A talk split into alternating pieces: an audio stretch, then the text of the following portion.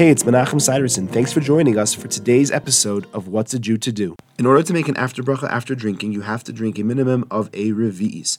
A revi'is is a measurement of fluid volume, and the poskim have established that it's equal to the amount of one and a half large eggs, including the shell, which isn't super helpful for us. So, what is that in contemporary terms?